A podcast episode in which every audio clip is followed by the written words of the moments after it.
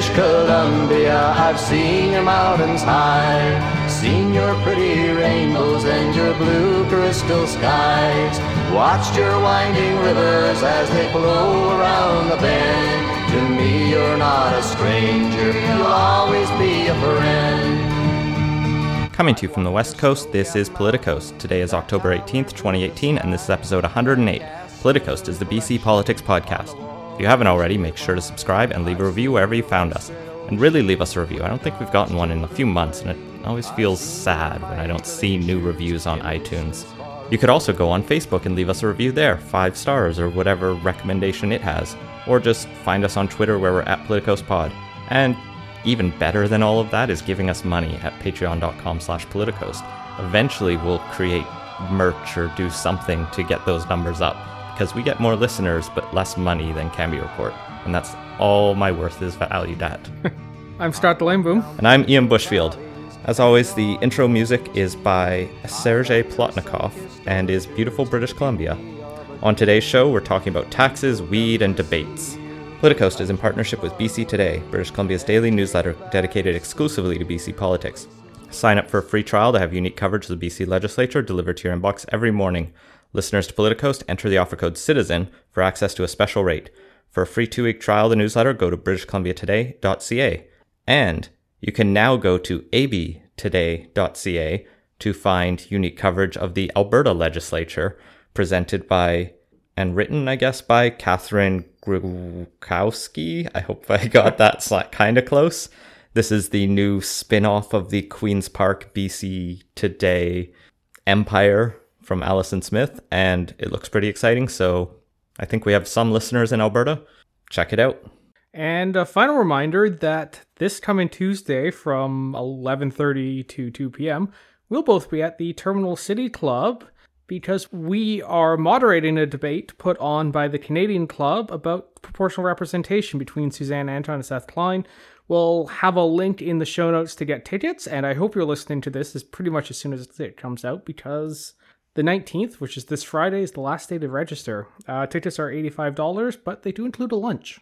Yep. And one other little shout out I was in Victoria over Thanksgiving weekend and I met up with the boys from Out of Left Field and I beat them at pool a bunch because it turns out, even though I haven't played in a number of years, I spent a lot of time playing on my dad's snooker table growing up, so I'm not too bad at it. And then we shot the shit about politics for an hour and a half, and they put an episode out about that, and I haven't listened to it, so I hope it's good, but it's fine. We talk about Victoria municipal politics and how much they're disappointed with everyone who's not left enough, like usual. and speaking of municipal politics, it is the election on Saturday, probably tomorrow if you're listening to this as soon as it comes out. We've both voted already, and I recommend you do the same wherever you live in the province of yes, British Columbia. Do go out and vote because it should be everyone's civic duty. Yeah, assuming you're a citizen and eligible. Don't yes break don't, the law. Yeah, we, we we do not endorse voter fraud unless it's for the candidates I like. uh, yeah, local elections don't get enough attention, which is why it's great we have Cambie Report. And it's also super important because these are the decisions that generally affect people's lives the most. It also means we both get a bit more sleep starting next week. So looking forward nice. to that. First up, ending speculation on speculation taxes.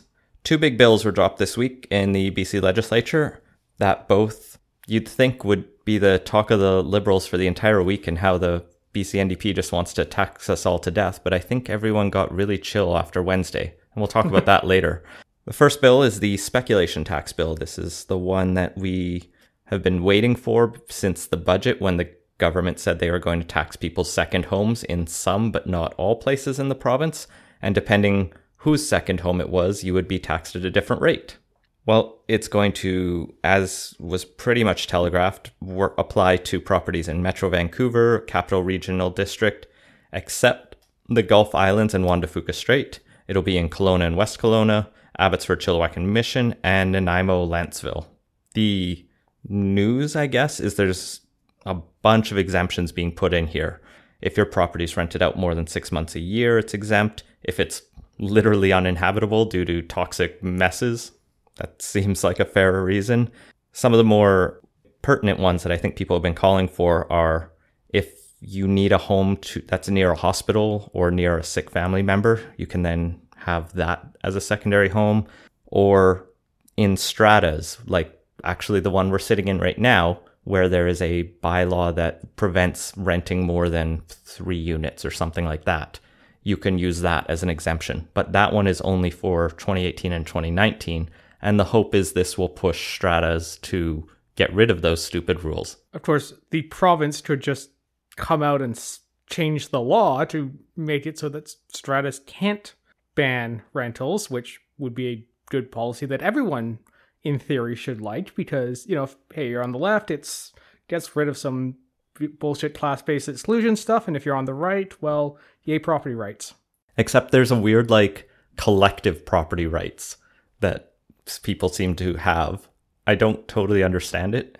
I guess it's just the I want to use my authority to prevent you from doing things. I guess that's just kind of human nature. Yeah, anyone who's ever been to a city council meeting can see that in action. Or anyone who's ever like tried to argue for the importance of free speech, but then immediately call like sue someone for libel. It's that it's that same tendency, I guess. So a decent set of exemptions. The initial rollout still included this British Columbians pay half a percent tax on it. People across Canada pay 1%, and people out of the country pay 2%. But the Green Party was up in arms because they were saying number one, municipalities should still have the option to opt in or out of this, and we should be treating all Canadians the same, which is an argument that I guess they won because just today, the BC NDP announced that they were adopting three amendments from the Greens, even though the Greens could have gone to the BC Liberals and really just forced whatever they wanted. Turned out they're happy to work with the NDP. So all Canadians will now pay half a percent, and this will cost the government $30 million, which is not much of the 200 million I think they budgeted this tax pulling in. Yeah, also like I, I, I get how we talk about costing the government when we reduce taxes, but if it's a tax that isn't in place, yeah, cost might not be the way, right way to phrase it. The other two amendments are that all of the money raised by this tax will have to be spent on affordable housing in the community in which it's raised, which is one of those amendments that I think sounds really good on paper, but in reality may Like, turn to be administratively complex. yeah. I guess if you're a Vancouver, you can expect to get a bigger check from the uh, provincial government. Yeah, BC Housing will get more to spend in that location, probably. Yeah. I was trying to think that like property values are more in Vancouver, so they'd have to spend more to build affordable housing here, but at the same time they'll be raking in more, so I guess it works out maybe. Yeah, All right, it's a fine amendment if it makes Andrew Weaver happy. The third one is rather than give municipalities the opt out, there's going to be an annual meeting of the mayors of these affected communities with the finance minister to review the tax. And I think that's his hope that at one of those future meetings, the finance minister will listen to his arguments. Because there's no such thing as a pro forma meeting in this province or anywhere. So, up until these announcements today, the speculation was whether Andrew Wilkinson would produce his own amendments or whether Wilkinson and Weaver would get together. And Wilkinson was, I guess this is now characteristic for him, saying, I've opened the door to a meeting, but no one's coming to talk to me. and Weaver just, I guess, was talking to the NDP, but not the Liberals. I guess so. So, are we ever going to see the Greens turn against the NDP? Um, well, not until November 30th when the referendum results come in, because until then they have a very strong incentive to stick with the government, and you know, even then, you still need time to implement. So, like, they're probably going to stick it out for the rest of the term. And I guess that brings us to the other tax introduced this week, which was the Employer Health Tax Bill, the other Budget Implementation Act, because they had very great names.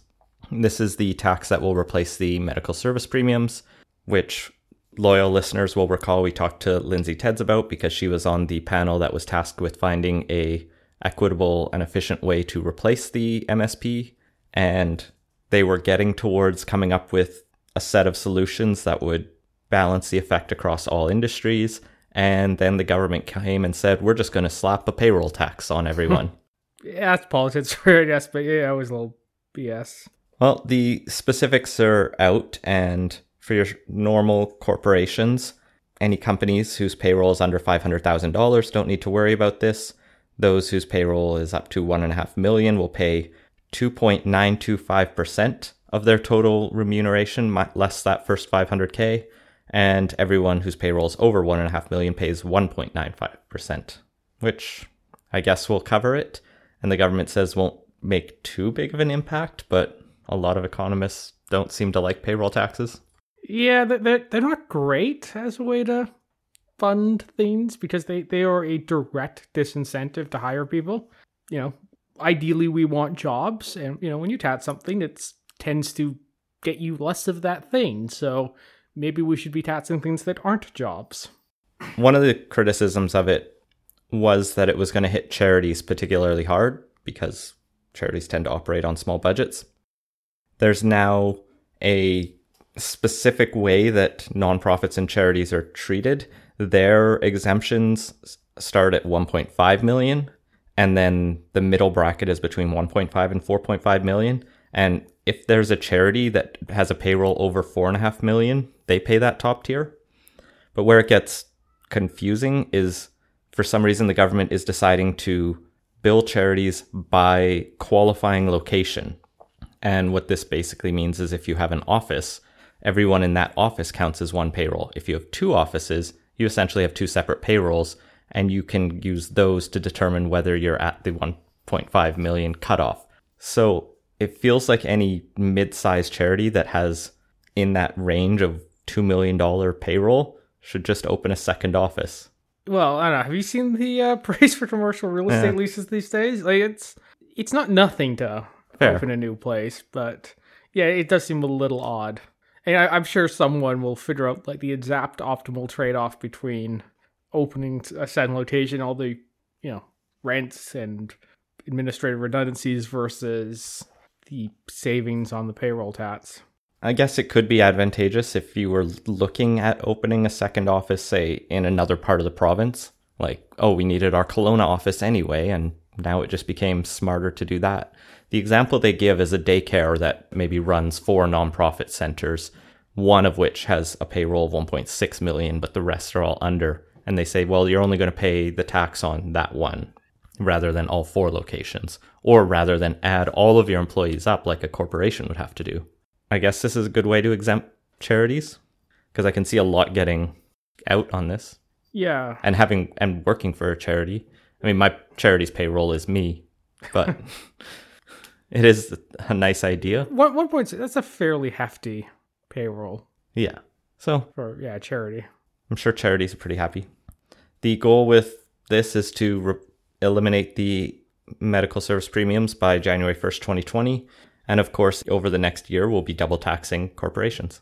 And I guess people who are also, pay- some of whom are paying the MSP.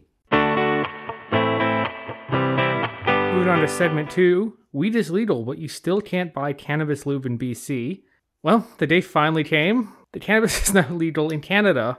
This is the fulfillment of one of Trudeau's main campaign promises. And yeah, I mean, it's legal. Good, I guess. It's, it's we had nice. to wait like four extra hours in BC because I didn't realize until the evening that I was like, oh, wait, it's probably already e- legal in Newfoundland. Yeah, although like and rolled out. out. Yeah, I'm not actually sure how that works because like if something's technically not a criminal offense in w- one part of the country, but because of time zones it is and I don't know. There's probably some weird thing there that a lawyer's going to have to explain. Like, I could see an argument that it technically got legalized at 8 p.m. here. Although the bigger thing was you could only smoke weed you'd bought from whatever your province had set up. And so each province's stores only came on at midnight as it rolled across the country. Actually, you know, you can smoke weed from everywhere, just possession is no longer illegal. You just can't legally acquire it, right? I think there's an issue where you can't possess dark weed, essentially. Oh, okay. So if you have weed that seems like an enforcement challenge. So the Canadian Civil Liberties Association actually has a good 10 point list of things that are still illegal, and possessing any illicit cannabis or ah, growing a plant from illicit cannabis seeds is still a crime. So this is why there was a big fire sale on all of the dispensaries in Vancouver before Wednesday because they needed to purge all of their illicit stock. Okay, makes sense. We can clearly tell that I am not planning on taking this off, so haven't read the details too closely. It's just been fascinating to watch what is a fairly substantial policy shift. And it really feels like it's been done in the most complicated bureaucratic way. Like where they It's pretty much par for the course for Canada. Yeah, where we could have decriminalized it and then slowly built up the government industry if that's what we're going to do. They're like, no, let's just have a big day where we launch 10 new government stores across the country. And it surprisingly worked out fine. BC's website didn't crash. I thought it would. I think Alberta's did. I saw t- Twitter pictures from journalists the next morning who were waiting for it to come up. And then I saw one who tweeted like a landing page where they were in line. And I don't know how you get in line for an online store. Probably something they set up to handle like high volume traffic. And then as soon as they reached the fun- front of the line, they got to a 500 error. so, Well, maybe not. but BC's did fine. The BC government reported that they sold or they completed a thousand transactions in the first hour of the website being online. Congrats to those stoners. They'd done 4,000 by noon. And by the end of the first day, there were 9,980 sales in this province. 805 were at the store in Kamloops, which apparently David Eby and Mike Farnworth are taking a road trip for. huh, okay. Also, uh, apparently the first customer at that store was someone who is not a Canadian citizen but drove up from California, which somehow feels appropriate. Aren't they in the process of legalizing it in California? I think it's on the ballot this. Okay. I have no idea. I, But the point is, he drove either- through at least two states where it's legal. yes, but like quasi legal, like legal at the state Okay. level. Like the DEA can still bust him Yeah. for that, It's going to be annoying for him if he drives back across the border and they ask him about what he was doing in Canada. especially because his pictures all over the Canadian media. Well, sales were modest here in British Columbia when you look at Quebec, where reportedly there were 42,000 orders processed in the first day, 30,000 of which were online. Well, that's probably because everyone stocked up on those fire sales at the dispensaries. Yeah, it really didn't feel like a big thing in British Columbia because everyone already had it. Yeah, versus Quebec. Quebec has always been very, at least the government, and even I think some of the polling has shown Quebec's very like hesitant about cannabis. But I imagine maybe the millennials there are more open minded. I guess though it was good for La Belle Province, but here in BC, I guess we're still waiting for more stores to open. I did scroll through the website, and what I learned very quickly is I, while I have smoked weed, I do not know very much about it because I did not know there are multiple varietals or like kinds and all the kinds of different things. And scrolling through like 80 different products, it's kind of like never having really been in a clothing store in your life and going, oh, you mean there are more than just rags you throw over yourself or something? I don't know. But then you also see that the government is selling pipes and bongs and rolling papers and like Sherlock Holmes pipes and Cheech and Chong bongs. But the thing we're not selling that everyone started noticing that Ontario is selling is this THC infused, quote, intimate spray. This is basically a lubricant that you spray on genitals to, I don't know, get high while doing it. I don't know. it is apparently a thing, but then again, it's the the cannabis thing. Like they will literally put THC in anything. It seems like so. Who knows if this actually does anything?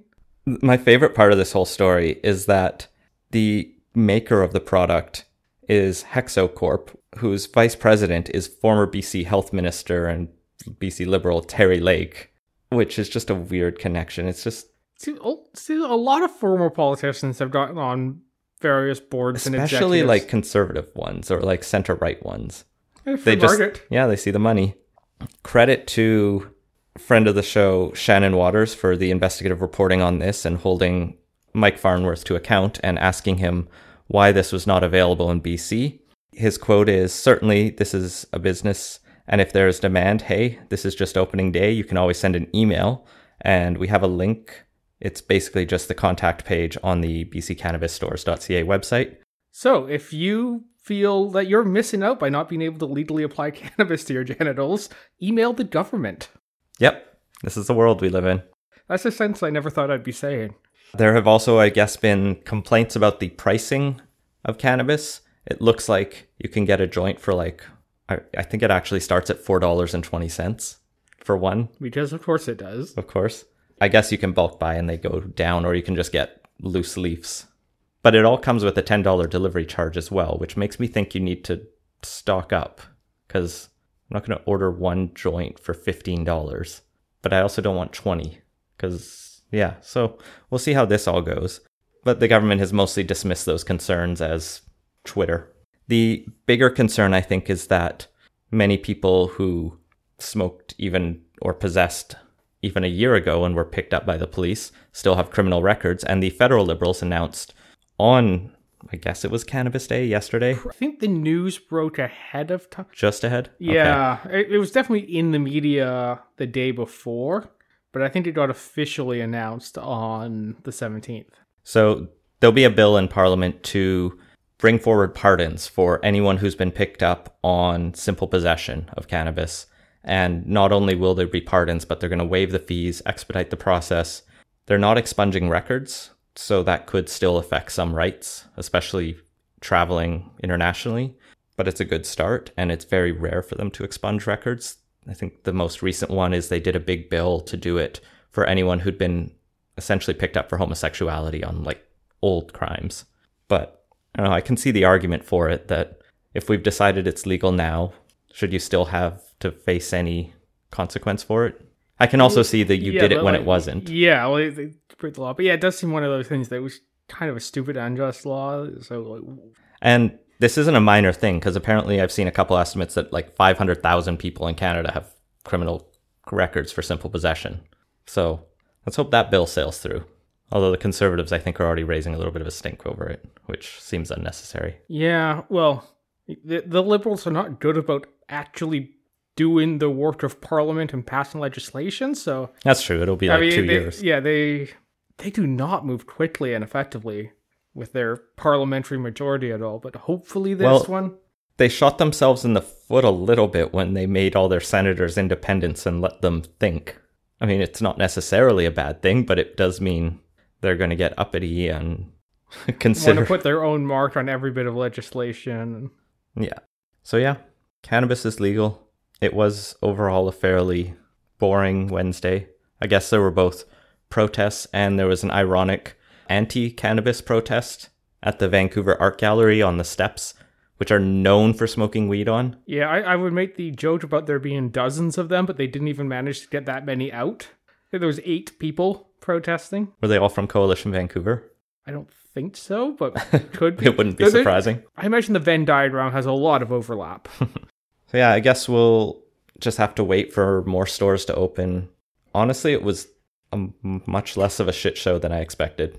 yeah, I wasn't expecting like anarchy or chaos, but just like it was kind of a boring day. yeah, it was fairly uneventful. Although my downstairs neighbor seems to have taken upon himself to smoke some really pungent stuff now. Oh, But other than that, it's been going great. and moving into quick takes. So I had a DM earlier this week, and I'm not going to name the person for confidentiality, and I appreciate anyone who wants to DM me anytime my Twitter mentions are open. And they say, Can you please talk about how many thirsty tweets Wilkinson is sending Horgan about the PR debate? So thirsty. And so I had to go look because I hadn't been following his feed that closely. But if you go back as far as October 14th, you start seeing tweets that are like, and this is the weirdest one time for gas tax relief, and it's time to set a date for our hashtag prop rep debate. You can't say no to everything, John. And then there's a video of Andrew Wilkinson standing beside a pump talking about both how expensive gas is and how much he needs a debate right now. This really should be two videos. Like, It was a terrible message. like pick a message, stick to it, keep hammering it. But like, don't don't try and mix them. It, it looks awkward. It's weird, and like in theory, the BC Liberals have people who are good at media, and I don't get what they're doing here. Maybe they're on holiday. On October 15th, Wilkinson tweets out, Are you ready to pick a date, John? and then tweets out a letter that he had sent a few days ago and he's just desperate to hear. On October 16th, there were three separate tweets one with a picture saying, Let's pick a date. Another two were concerned that the postal strike possibility might affect the referendum, but he needs this debate as well. On the 17th, he's still waiting to hear from this debate. And then, even in the House earlier this week, he's saying, Will the Premier pick a date?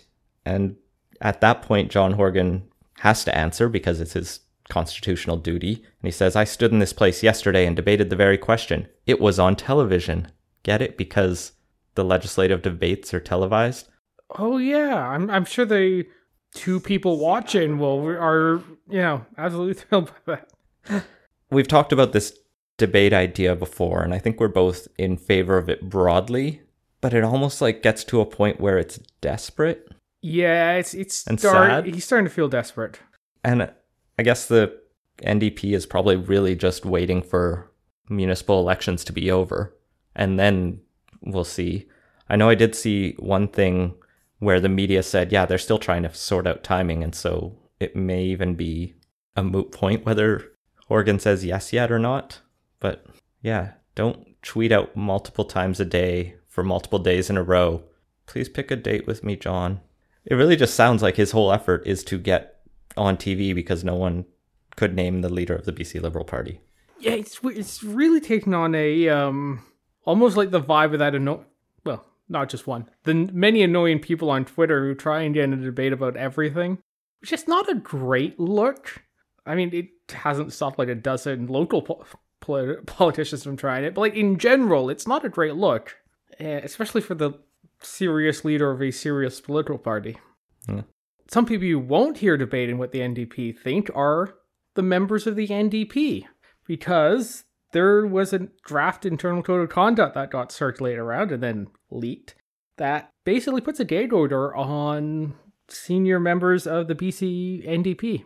This would require party executives and committee members to quote promote the positions of the party in public and, and ref- refrain from public criticisms of the party, its positions, or its elected officials. So, on the one hand, this is expected of every political party everywhere, Yeah, like unsaid. yeah, it's kind of one of those things that are unsaid because if your party president or whatever suddenly is going off on a di- on a tangent about you know whatever, it's tends to make news, and parties don't like that type of news. If you look at any society's bylaws, members of the society could be kicked out for acting against the society, particularly table officers, the elected representatives of it. Political parties are the same. That said, you don't say it in explicit terms, thou shalt not criticize the leader. Yeah, it's, it's the sort of thing that you know everyone just kind of knows, and if you don't, you know, you get sought, sat down by a couple people who've been around for a while and are told in very explicit terms what it is, but it doesn't actually get put in paper and circulated around usually. The other thing that happens here is this is very easily picked up as some uh, overreaching suppression. And I mean, we're in a climate where everyone likes to claim wars on free speech are left, right, and center. And this plays into that.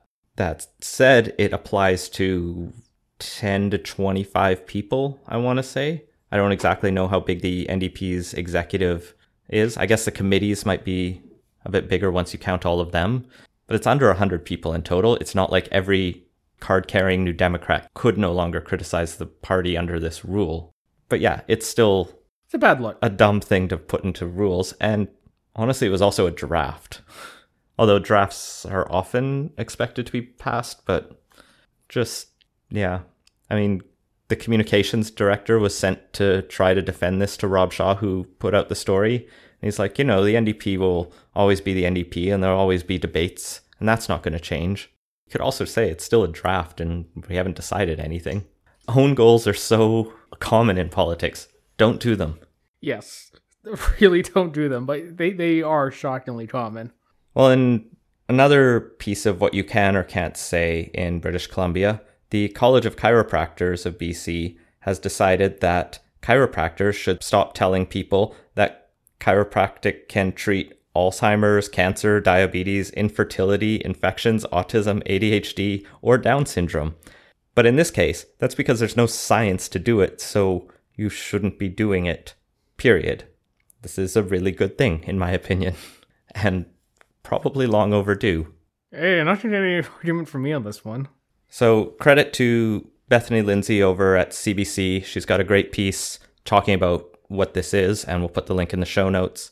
CBC's been doing a ton of investigative reporting on chiropractors in BC who are claiming to treat things like this, and naturopaths as well who have been facing very little regulatory scrutiny from the bodies that are, in theory, supposed to regulate them.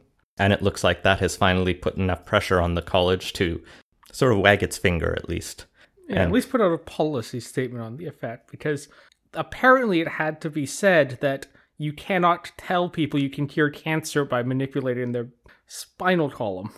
I want to give also a big shout out to Professor Bernie Garrett over at UBC's Faculty of Nursing. And I've met Bernie and had him speak for the BC Humanists about his criticisms of the College of Naturopathy in BC. And I think he's a good skeptic. He told CBC News the problem here is that if the college truly cracks down on unsupported claims about the benefits of subluxation, which is the theory of aligning the vertebrae in the spine, what they will be left with is a profession that practices a form of spinal physiotherapy. I think he needed the word just. Like, all it will be is rubbing your back. Whilst this new policy does address criticisms of some of the more extremist claims, dangerous practices such as infant chiropractic are still allowed to continue. Now, let's just pause on that for a second because people like to think that a lot of alternative medicines are 100% safe or whatever. But when you are cracking the back of an infant, there's a high chance you'll paralyze that child. And so, fuck all that shit, is all I have to say. I think you pretty much said it. Yeah. To that story. There's a new Bloomberg Nanos poll out about which Canadian political leader is best suited to deal with Donald Trump. And Justin Trudeau is way out ahead at a 38%, with Andrew Scheer in a distant 21. And what is perhaps the most interesting is after Andrew Scheer comes Maxime Bernier at 5.3, followed by Elizabeth May at 2.7, and Jagmeet Singh at 1.3. And, and that is not a great spot for Jagmeet Singh being fifth in a listing that includes Maxime Bernier and Elizabeth May. Do we actually think any of these people are well like who is well suited to deal with Donald Trump? Full partisanship aside, like I don't know what the foil to him is himself, really. Kim Jong Un apparently. Yeah. Like that, that, that, Although then they just get buddy buddy and it's weird. Yeah. So so this 2018 is weird. This is the problem with like American politics right now is no one has the solution to Donald Trump because facts don't matter. His bigotry is his strength flattery and bribery, like flattery yeah. and greed, like that. That's basically how you get Donald Trump to do shit. So it's a weird question to ask, at the very least. Well, no, I, I get why they asked it because our country's economies hugely no, yeah. depend on trade with America, and America deciding to go batshit insane for four to eight years at a minimum. You know, we'll see who gets to replace him, but like it, it, it's it's the sort of thing that's concerning to a country who shares a land border and a large trade relationship. On the Jagmeet Singh numbers, I was at first a bit defensive, thinking, you know, he's got not much national profile and he's still trying to build that before until he gets once he gets a seat and all of that. But I'm also now just thinking maybe even NDP supporters are like, let's not put the guy in a turban next to Donald Trump. Yeah, that, that should be a fun But now that I'm saying it aloud, I might think that's actually brilliant. I mean, it just kind of calls the spade out right away. And Jagmeet has dealt with racist hecklers pretty admirably and actually came out stronger for it. So yeah, fuck it. Put Jagmeet Singh up. Andrew Scheer has already said his uh, approach would be to capitulate. Trudeau did okay, to yeah. his credit. Yeah, and, and these polls I would not generally... put I would not put Elizabeth May in that room. But... Oh, definitely not. I, I Maxime Bernier could be interesting. In, yeah, in, in, fact, out of all of these, Elizabeth May is probably the last person you want in the room of everyone there. But what is interesting about this is, you know, what this says about how Canadians view the party leaders pretty much one year out from an election. And you know, that's concerning that if Jagmeet Singh can't even hit 2% Eh, of people who thinks he would be the best to handle the situation. And, you know, granted, these do tend to skew towards the person actually in government at the moment, but it's really not a great position to be in. Just to put it out there, the CBC poll tracker was updated yesterday with the latest numbers, and the Liberals are down a little bit to 37.3%. The Conservatives are up almost a point over last month to 33%, 33.1. The NDP is sitting at 15.5%. The Greens are at 7%, which is high for them between an election. And the Bloc is at a almost irrelevant 3.9%. Now, because they're concentrating in Quebec, they'll still win a few seats, but they're teetering on that edge. This is still a downward trend for the NDP, maybe a bounce back for the Conservatives, maybe just noise, and everyone else is kind of just in a holding pattern. The projection model from Eric Grenier gives the Liberals an almost guaranteed majority, with the Conservatives a narrow chance at sneaking in as the most seats. Here in British Columbia, everything is also still pretty stagnant. The Liberals are in first place, Conservatives trailing close with the NDP further back, and the Greens maybe a little bit strong. So there's a little bit more good news there for Jagmeet Singh in that more than 1 to 2% of people approve of his party, but everything else is basically just trending along, looking like we're with Trudeau for another election.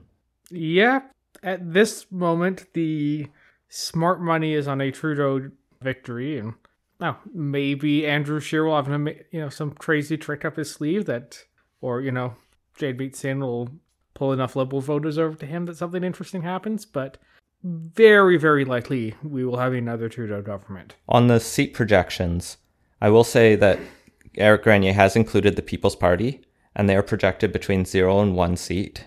The Greens are actually sitting at two seats as their projection with a range of one to five. The NDP is looking at a lot of seat loss, possibly dropping down to 19. The Liberals, though, have good news as they're predicted to take 182 seats, but their max could be as high as 234, which would be absurd. That's a, that's, it's that's a big outside range, projection, yeah. I think. But that would be. I mean, granted, it's not the most lopsided victory we've seen, but like it's. It was. I think there was an uh, legend in New Brunswick where they like swept it, and you know we had the 2001 election here that had two opposition members. There's been a couple of those in Canada, so we'll keep following the polls for another year, and maybe they'll get more interesting.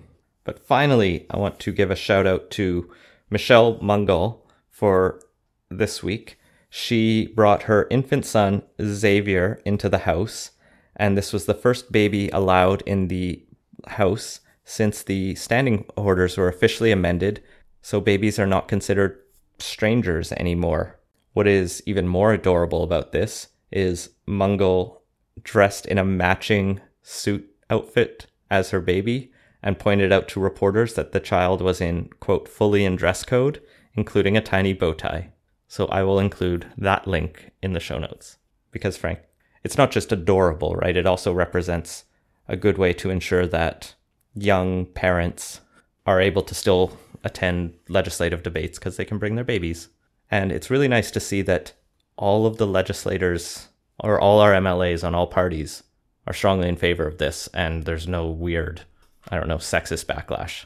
So go BC. Oh, and happy Persons Day. Today is the anniversary of women getting to be considered persons. That's not technically it. It's a reference case that allowed women to be considered persons for the point of being appointed to the Senate, but still important. Yeah, very important. I mean, we should abolish the Senate, but if we're going to have one, there should be women in there. And that has been Politicoast. Find links to the stories we mentioned in the show notes at politicoast.ca. Make sure to subscribe wherever listen to podcasts and follow us on Facebook and Twitter at PoliticoastPod. Leave us a review and let us know what you think. Support the show and get early access to our interviews at patreon.com slash politicoast. And if you have ideas for the show, feel free to send to us. And don't forget to come out to the Terminal City Club this Tuesday and get your tickets pretty much immediately because they're going to be no longer on sale as of Friday yeah, we'll have a great debate, and we will be uploading the audio afterwards if you can't make it out or, you know, live in northern BC and don't want to drive down just to hear us. Or want to hear it again. Yes. Thanks for for listening.